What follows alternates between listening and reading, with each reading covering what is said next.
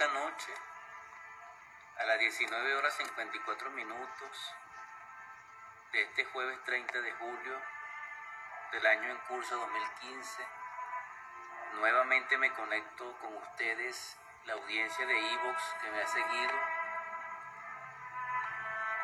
saludándoles y enhelando a la luz del Cristo paz a vuestros espíritus y a vosotros mismos.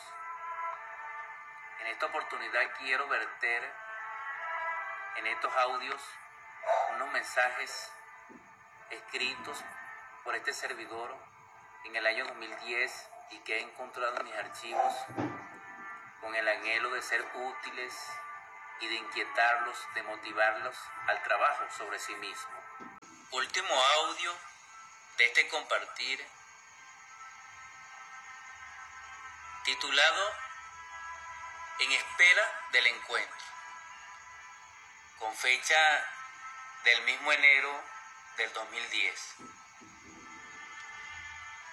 Nuestra vida desde adentro, de lo profundo, buscará y nos impulsará a ser uno con todos. Es así en esencia. Sin embargo, para expresarnos este sentido natural de unidad y comunión es interferido y generalmente no somos auténticos. Será deber nuestro entonces lograr esta unidad interna y externa. Para ello debemos estudiar en observación, en contemplación, en actividad o en pasividad las interferencias. La interferencia que perturba nuestra unidad, tanto interna como externa, es una parte también de nuestra vida en sí misma.